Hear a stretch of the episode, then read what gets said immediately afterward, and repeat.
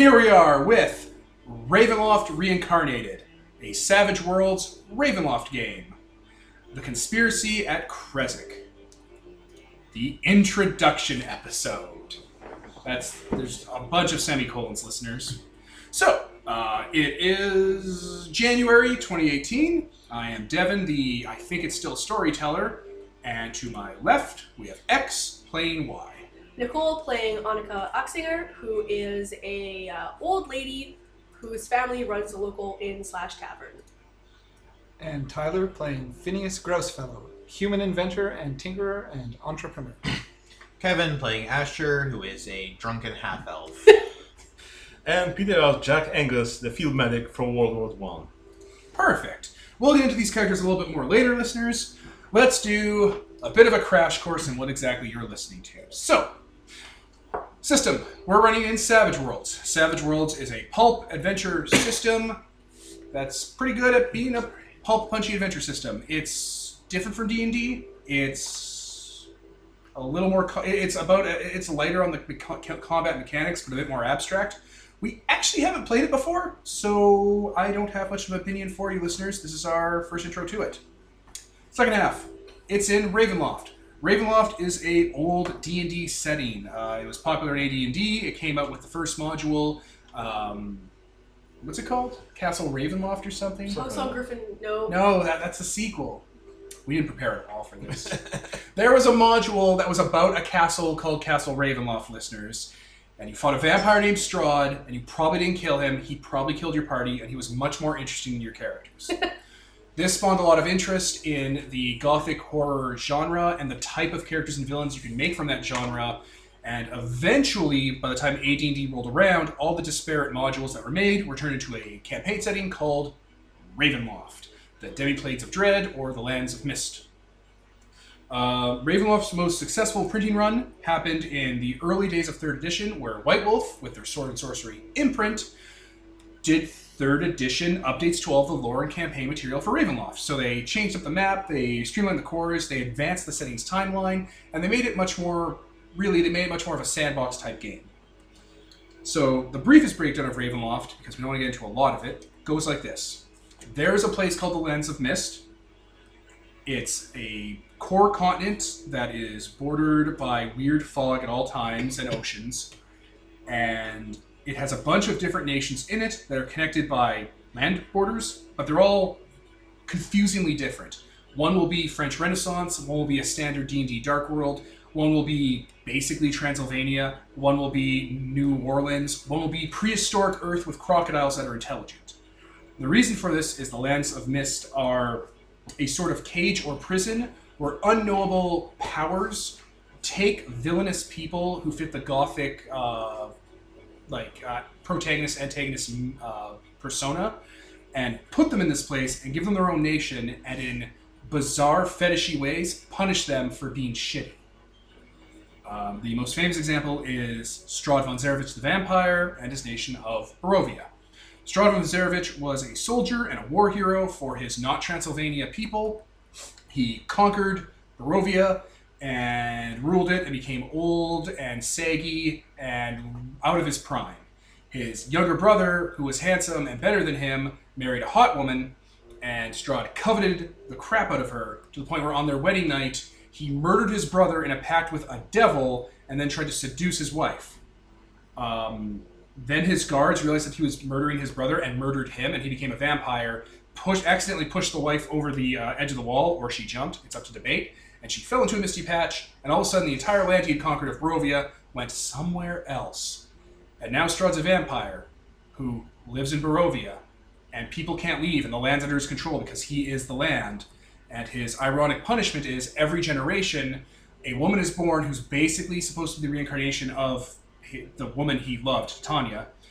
And anytime he tries to get her, an elaborate Rube Goldberg series of events plays out that causes her to die literally a second before she'd accept him as his eternal lover and he'd be happy. And this happens constantly, every generation. He goes through this elaborate play where he almost gets everything he wants and it's stolen from him and he gets mad. Really mad. Probably mad at the adventurers that foiled his uh, true love. they do not come out of this smelling like roses. And that's basically a glimpse into the mind of it. The entire world that Strahd lives in is built to torture him and and trick him and keep his attention occupied and make him think everything's fine, he's in control, right up until it pulls the rug out from under him and makes him miserable. But that's horrific because the people who live in his domain are real fucking people. They live real lives, they have real wants and desires and hopes, and they don't know they're part of an elaborate saw type scenario on a meta scale where it's all a prison to torture one guy. Every country in Ravenloft, to an extent, is like this. It's all about tragic irony and tragic characters. You got the dude who made Frankenstein's monster. You got um, Bluebeard. You have all these people, uh, uh, Dorian Gray, the Invisible Man, all these assholes live in Ravenloft and think they're in power and think they're clever and think they're in charge and play games of torturing people for their own goals, and then they get kicked in the junk forever. That is a very crude breakdown of Ravenloft, but that's kind of what the setting is like. Ravenloft is defined by its interesting antagonists and how the players contrast their characters against those antagonists. How much are you like Strahd? Because Strahd's not a bad guy because he's a vampire. Strahd's a bad guy because he's a fratricidal dickbag who tried to take some woman who didn't love him because he decided he wanted her. Being a vampire is just icing on the cake. So your characters are sort of the, the, the problem with Ravenloft is your characters can always be that person if they go a little bit too far on the obsessive side. They can always get you know a little too you know they can always want something a little too much or, or cross the line a few too many times. And when you do that, the things that run or live or are Ravenloft take notice. Some people say it's the mists. Some people say it's a different entity that kind of watches from above. But it'll notice you if you're being shitty in the same way the Dark Lords are shitty, and it'll and it's very explicit on this, it'll reward you for it. But the reward you get isn't the reward you probably want. It's very much a Stephen King ironic punishment sort of affair. Um, so yeah, that is the setting. The pretense for this game is we have a bunch of people here, and we all wanted to play characters that were in a town in Barovia um, that would bounce off each other and the, the sort of horror stories and tropes in the game and, you know, make an adventure out of it. Stay in one place. Don't try to travel around all of Ravenloft to solve all the problems like an adventuring party, but see what kind of drama you could build up from like kind of the, the soap opera pretense of you're in one place and you all know each other. Um, yeah, I think that covers the basics. Should we go to characters next? I suppose you. All right. Uh, who would like to go first? Oh, well, you go ahead. Okay, uh, I guess I'll start with my character, Jack Angus. He's from the real world, because in Ravenloft, you can go to mist from anywhere and end up in Ravenloft. So I figured, hey, why not have a person that knows the tropes and knows that they are tropes, basically. So yeah, I figured he'd be from, you know, uh, around World War One area. He's from Australia. He was a medical student, got drafted, got in the war in the Europe for, you know, the great Kingdom of Britain and all that. The Great War. The Yeah. war to end all wars. Yeah, the war. And yeah, I'm figuring that, you know, where he was, you know, got gassed at one point because, hey, you know, gas warfare, that's so much fun in World War One. Oh, And you, that- you got the real horror of the Great War, the introduction of chemical warfare. Yeah, and that was the mist that took him to Ravenloft. Oh my Christ, that's dark. you're you're in a fucking coma. You're like that soldier from the bell jar and the butterfly who has all his limbs and eyes and ears destroyed, so he only talks by by Morse coding his stumps out to his nurse, Oh, Christ. having vivid hallucinations. What the fuck is that movie called? Jacob's Ladder? Yeah, good lord, that's wow. So yeah, so he ended up here about a decade ago, and you know he's been living here. He's you know got the, the remnants of his you know military equipment, and he decided, hey, you know I know how to heal people. I'll you know be useful here, and he became the you know town doctor basically with his modern sort of knowledge of medicine and you know how to treat people and you know this sort of things. You know, not everything translates exactly, but you know, with some scientific knowledge, you can start applying that and trying to figure out how to actually cure people here. Because oh my god, this place needs some. Hmm. And yeah, that's really his thing. He's the healer type. Yeah, for reference listeners, that's exactly how Ravenloft works. You originally when it was like a very bare bones campaign setting, the pretense was you were probably adventurers in I'm going to say Faerun, Greyhawk, or Mystara, the original AD and D settings. And ooh, the mist swallowed you up, and oh, there's Castle Ravenloft. Do the module, and oh no, the mist took you back to your place. You escaped. That was the, the setup for the original Ravenloft loops uh, before it became a fleshed out campaign setting where the pretense was you just are you're born in the Daring Plains of Dread and you die there. So people being imported is basically how 50% of most of the NPCs in Ravenloft even got here. Yep. Who's next? Uh, I'll go next. So, Asher is this half elf drunk, as I mentioned before. He lives around town, he does basic labor. Uh, he was basically brought into town by his mother, who was this elven woman. She stumbled into town and promptly died after giving birth. Most of his, you know, origins and whatnot are a mystery. He basically spends a lot of his time just doing odd jobs for people around town, you know, protecting their sheep, going to the forests, doing grunt work that no one else really wants to do or isn't brave enough to do. Um, yeah, there isn't much else to him. Well, your character's half elf, and it bears pointing out for that for context. Ravenloft is a very much isolationist and fear of the other setting. So people who aren't the norm are almost naturally shunned by everyone. Your character being half elven means you're not human, hmm. and 97% of everyone in Barovia is human. So just instinctually, for no good reason, your character's shunned. Oh yes, yes. Or the other. Because elves are this unknowable, immortal thing that just, you know, exist out there. They're strange and mystical. Yeah, Ravenloft does a really good job of reflavoring the various D and D races that got included um, to be a little more compelling. Like elves are nihilistic partiers, Kind of. kind of, Yeah. a little. It's not really important. No. All right, I'll go. all right. Just uh, talk up to the mic. Sure. Uh, Oh, I'm also, sorry, I didn't mean to interrupt you, but this is Tyler. Tyler is now part of the group. Hello, Tyler. I just made a gesture, but I guess that doesn't get. Uh, Yeah, you'll, translated you'll be doing a lot of hand. You'll be doing a lot of hand gestures to the mic. So uh, I'm playing uh, Phineas Grossfellow, who's a human inventor. He's an optimist in a dark place. Um, he was born in Barovia, and he attempts to improve his lot and the lot of others around him through science, uh, especially through weird science. So he tinkers around with a lot of gadgets and clockwork devices, uh, and tries to invent his way out of most situations. yeah, so that's one of the s- Savage World things. Gonna be a weird scientist. Yeah, you, you can do. You can basically have a niche that you, you can be an inventor. Like there, there's not a lot to really go on on that. It's nice. Yep. Largely flavor for a lot of the specifics of it. It's a pretty cool problem-solving tool. It makes you a gadgeteer, basically. Hmm. But in a, in a, it's more grounded than say, I don't know, Exalted's craft system for being a gadgeteer, where your gadgeteering is, I built an aqueduct overnight. it's made of gold. At least it's not lead. Child bones. Child skulls. I am Nicole. I'm playing Annika Oxinger. I'm also a native of Barovia. Um, my family's been in whatever the town is going to be called for many generations at this point. Krezik. Oh, yeah, K-R-E-Z-E. I forgot what It's I an forgot Actual to place, the actual Right. setting. Yeah. Um, yeah, so my family's been in this town for generations, although, I mean, my character's very old at this point. She's a grandmother, so all the older generation of her family are gone. She has children now. Uh, she and her brothers started the local inn or tavern, slash tavern rather. She, her son now runs it, uh, and she's kind of retired, but you know she still has her nose in everyone's business.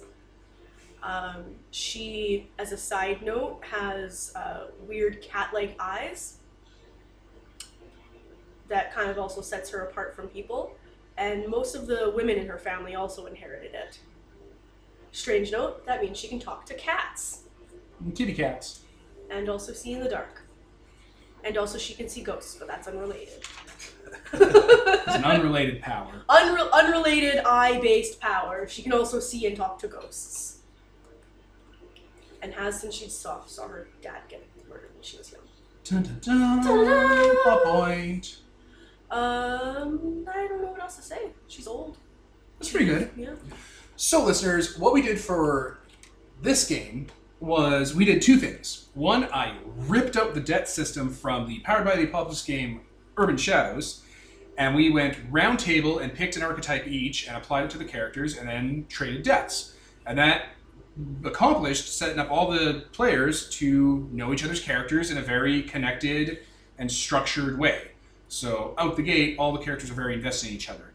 I don't know how much detail we really want to go into that because I hmm. think it would amount to us just reading off the sheets. Yeah, Yeah. basically. That seems haven't dull. that Pretty out yet. much one person's you know helping another person, like I don't know, medically or getting stuff for that person. That's We'll probably link a public doc and you can check up on it and be like, oh, that's neat, and then not use it. I mean, it's gonna come up in game anyway. Yeah. Yeah. So. Mm-hmm. Basically, all the characters owe or are owed debts from all the other characters, but not in a. It's asymmetrical. So it's not a nice, happy medium circle. Some people only owe a lot to one person, but some people owe to other people, and it chains itself in a way that everyone can work together and call in favors on each other. Yep. The other thing we did is, do you know the name of the cards? the Peter? backstory cards. Yeah, we Peter picked up backstory cards from Drive-Thru. Yep, from drive through. and it's a neat little card print you can get that lets you create incidents and backstory for your game before the game starts that ties the characters to each other a little more ties them to the setting more and generates important plot points and out, of random out of thin air when we did two rounds of it we created a fairly compelling and almost mundane um, uh, inciting incident for this game which is there is a mine in Kresik that a merchant company wants to have sole control of and is doing weird stuff in the mine that various characters know about. And one of the characters is an inheritor to the mine and full rights to it. Another one wants it for, you know, working on gear and stuff. Another one is obsessed with the character that owns like it's this whole thing that just basically makes the game go from session one, which we haven't recorded yet. Yep. So we recommend that. I'm sure we'll include a link to those things somewhere. Yep. Uh, anything else? Anything else people want to? Okay, I mean the backstory card did flesh that out as a because uh, through sheer randomness, a couple things converge on the same location basically. But there also there are a couple uh, plot points there that are not connected. Like oh, there was some incident in the woods that only two characters are involved with, or something like that. So little branch offs Yeah. that we can expand upon and we'll get their own uh, Mhm. get their own kind of time. Yeah. Uh, but yeah, that was kind of neat. We basically built ourselves a nice solid myth arc in the middle around the mine with branching off, you know, episodes of the week for the things like the, the, the ferry issue that Kevin and Peter generated, and the serial killing thing that we generated for Tyler and Nicole. It's all over the place. yep. To And be the wedding. clear, neither of us is the serial. No killer. one here is a serial killer. Except, I don't know, Peter, if you consider war as serial killing, but that's a whole other thing. Respect the troops. Anyway, uh, the last thing to talk about is uh, the version of Ravenloft we're using. So I had a lot of the books from the Sword and Sorcery imprint, but I don't have them on hand anymore because books are hard to move around places. So off the top of my head, I looked up if someone did a conversion of Ravenloft to Savage Worlds, and wouldn't you wouldn't you know it? There's a site called the Fraternity of Shadows, and they've been the Ravenloft fan community for decades now, decades. And they've always been putting together cool fiction, doing contests, throwing together like interesting stuff, and collating information from the various books over the years. And someone on there put together Ravenloft Reincarnated, which is a full 270 page, full of art, formatted properly, structured PDF um, that is a full Ravenloft campaign setting. Um, and it's very well put together. And Fraternity of Shadows hosts it. We'll probably include a link to the Fraternity of Shadows page just so you can take a look. And um, yeah, it's great. Um, it breaks down all the different Ravenloft domains by a brief overview of them and the themes and literature they're inspired from to make it more accessible to people who are new to the setting. It also covers things that weren't originally covered in the setting, like one of the examples we have to bring up because we came up when we were talking about Ravenloft for the Godbound game is there are people in Ravenloft called Vistani, which are magical traveling wanderers that were super heavily based off of stereotypes of Romani people and had a lot of unfortunate bullshit tied to it. And the Savage Worlds book gives you ways to keep them and cutting all the horrible baggage away from them, and a bunch of other stuff too. It's an excellent little guide, like storyteller's guide to navigating Ravenloft uh, without having to go through all the old books. Even though the old books are excellent, the sword and sorcery stuff is really good. Um, yeah, Fraternity of Shadows, check out their site. You'll see the conversion there. Uh, great little community. And I think that's everything for an intro. Yep. Sounds good. Goals for this game were to keep it low to the ground, uh, like like visceral gothic horror, personal stuff. Um, you know, fears, themes of isolation, themes of man against man. Um, the idea that you can't really leave Barovia, not because it's magic, but because where would you go? It's this big mountainous place covered in nothing and monsters, but not really monsters, wolves. But they're werewolves. But they're wolves werewolves don't exist, which is horrific. Werewolves and vampires don't exist as far as people are concerned. It's a very ignorant place because people hide the supernatural from each other for sanity's sake. um, yeah, so this whole season that we have planned out is just kind of taking a look at that, seeing what Ravenloft looks like, um, using a system that wasn't originally made for it, and just trying to see what the setting can bring forward for us. I don't think I have anything else. That's it. All right. Short intro, right? Short? Yeah. So, I'm Devin, Nicole. Tyler? Kevin? And Peter. and this is sponsored by Nobody. Signing off.